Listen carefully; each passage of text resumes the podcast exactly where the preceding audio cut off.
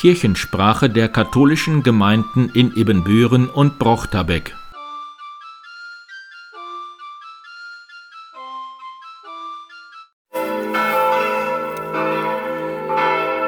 Die Glocken der Kirche in Laggenbeck St. Maria Magdalena hören Sie heute.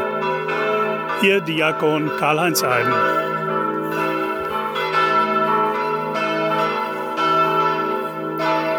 Herzlich willkommen zur zwölften Ausgabe der Kirchensprache am 14. März 2021. Mein Name ist Pastor Martin Weber.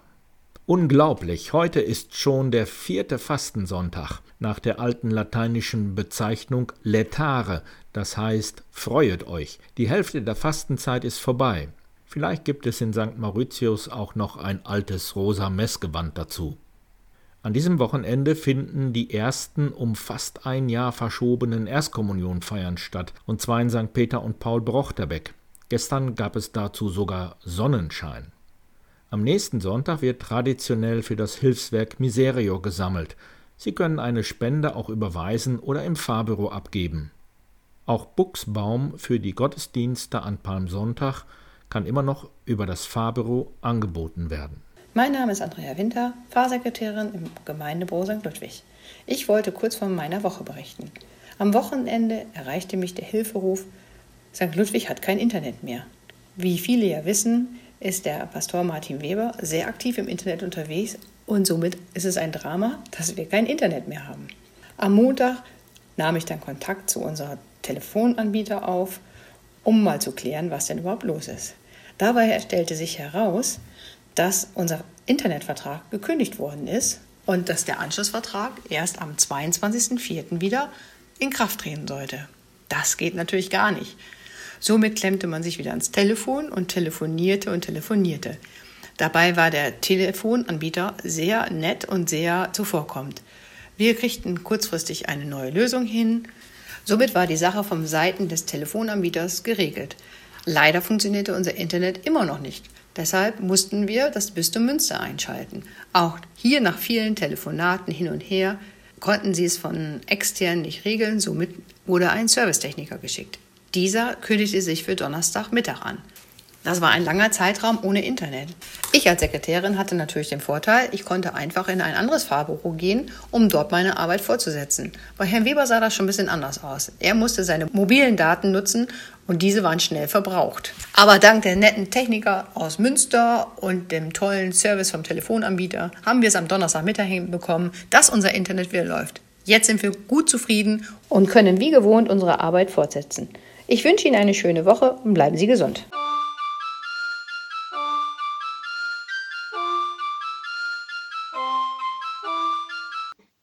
Aus Dörente. Ich bin Claudia Badeda aus der Gemeinde St. Modestus. Hier bei uns gab es in den letzten Tagen umfangreiche Reparaturarbeiten im Glockenturm. Alle vier Glocken wurden abgehängt und Teile des Glockenstuhls zum Ausbessern mit in die Werkstatt einer Glockengießerei genommen. Auch die Läuteautomatik wird erneuert. Der alte Akku hat ausgedient. Eine moderne Funktechnik wird dann hoffentlich dafür sorgen, dass unsere Glocken passend zu Gottesdiensten und Uhrzeit schlagen. Dieses Mal lag übrigens keine Brille oben im Glockenturm. Unser sogenannter Außenküster Ludger Fischer verlegt hin und wieder seine Brille und findet sie dann an unmöglichen Stellen wieder. Lieber Ludger, auf diesem Weg Grüße ins Krankenhaus und gute Genesung. Zum Thema Glocken, in diesem Fall spezielle weiße Glocken, gibt es ein schönes Volksgedicht. Und es scheint mir gerade passend. Märzenbecher. Strahlend weiße Glocken läuten schon den Frühling ein. Trotzen kaltem Wind und weißen Flocken wollen zarte Frühlingsboten sein. Nach den eisig kalten Wintertagen ziehen sie verträumt die Blicke an wollen zeigen und uns sagen, was so früh erblühen kann. Sie beflügeln die Gedanken und ermuntern unseren Geist, dass er über kalte, trübe Schranken freudig in den Frühling reist. Steigt die Sonne hoch hinauf, wird es langsam warm und bunter. Sie weckt nicht nur Blumen auf, sie macht alle munter.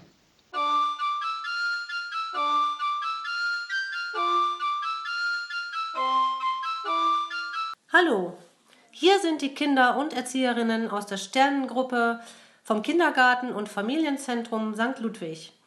Die Kinder sind immer mit Begeisterung dabei, wenn wir musizieren oder miteinander singen.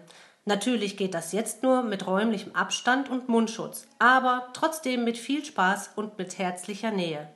Heute hören Sie eines unserer Lieblingslieder. Es heißt Das Lied über mich.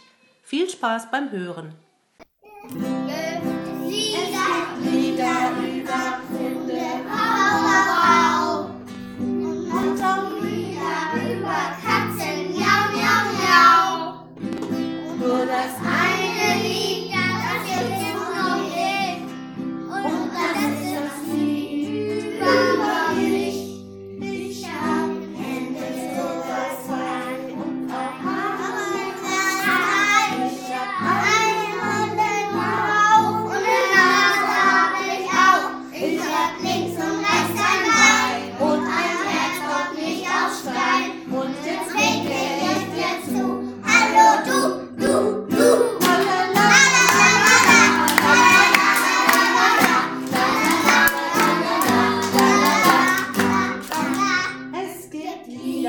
über Autos, brumm, brumm, brumm.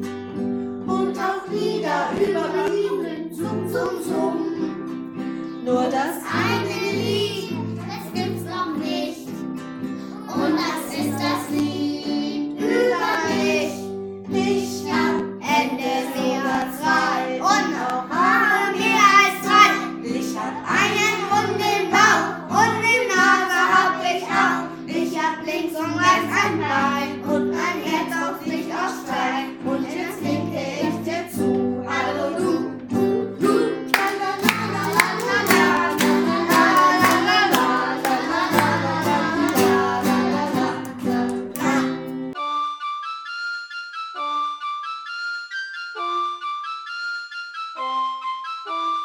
Mein Name Gertrud Wellmeier aus der St. Johannes Bosco Gemeinde.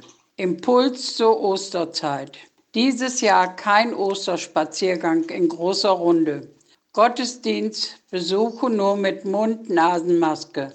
Keine Ostereiersuche im Park und kein Wiedersehen am Osterfeuer. Besuche und Familientreffen nur eingeschränkt. So viele Neins. Ach, dass sie doch alle verwandelt würden, die vielen Neins in ein großes Ja. Die Angst in Zuversicht, die Unsicherheit, wie es weitergeht in Gewissheit.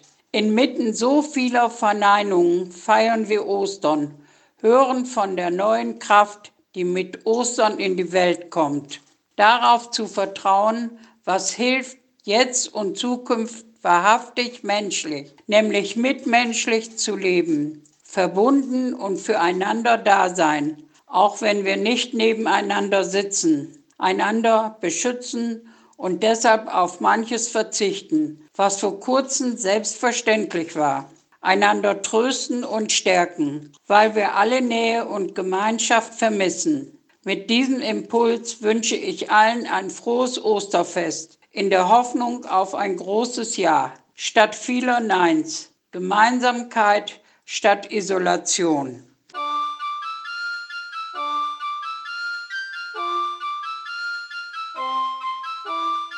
Hier spricht Magdalene. Ich möchte euch heute etwas erzählen. Ich war etwa sieben Jahre alt und hatte eine superkluge Nachbarin, die mich fragte, weißt du, was der höchste Feiertag im Jahr ist? Na, das war doch klar. Weihnachten. Nein, nicht Weihnachten. Ostern ist der höchste Feiertag. Ich mochte nicht widersprechen, aber das konnte doch wohl nicht stimmen. Der Osterhase mehr wert als das Christkind? Niemals. Man brauchte ja nur die Zeit vor den Feiertagen zu vergleichen. Adventszeit und Fastenzeit. Das Symbol für Advent war der Adventskranz, der bei uns in der guten Stube hing und an dem wir abends schöne Lieder sangen. In der Fastenzeit war alles anders. Da wurde nicht gesungen und das Symbol war ein leeres Einmachglas. Da kamen nämlich die Bonbons und Süßigkeiten rein, die wir während dieser Zeit bekamen, aber nicht essen sollten. Immer wenn man etwas Schönes tun oder essen wollte, sagte eine innere Stimme, es ist Fastenzeit. Und dann sammelte man lieber das Süße im Einmachglas. Samstags trafen wir Nachbarskinder uns dann, kippten unsere Gläser um und begannen zu zählen. Wer hat denn am meisten diesmal an Bonbons gespart? Und es war immer besser, man hatte viele kleine als wenig schöne große Bonbons. Die zählten nämlich mehr.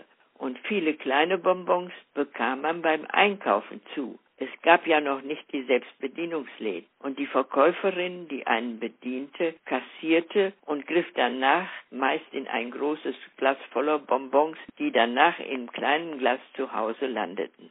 Am Kasamstag Punkt 12 Uhr war die Fastenzeit zu Ende und dann war auch das erste Bonbon dran. Ein Tag vorher, Karfreitag, war der strengste Fasttag. Aber kaum an einem anderen Tag im Jahr wurde so viel zu Mittag gegessen wie am Karfreitag. Dann gab es nämlich Ölgeklipkes und manche sagten auch Struven.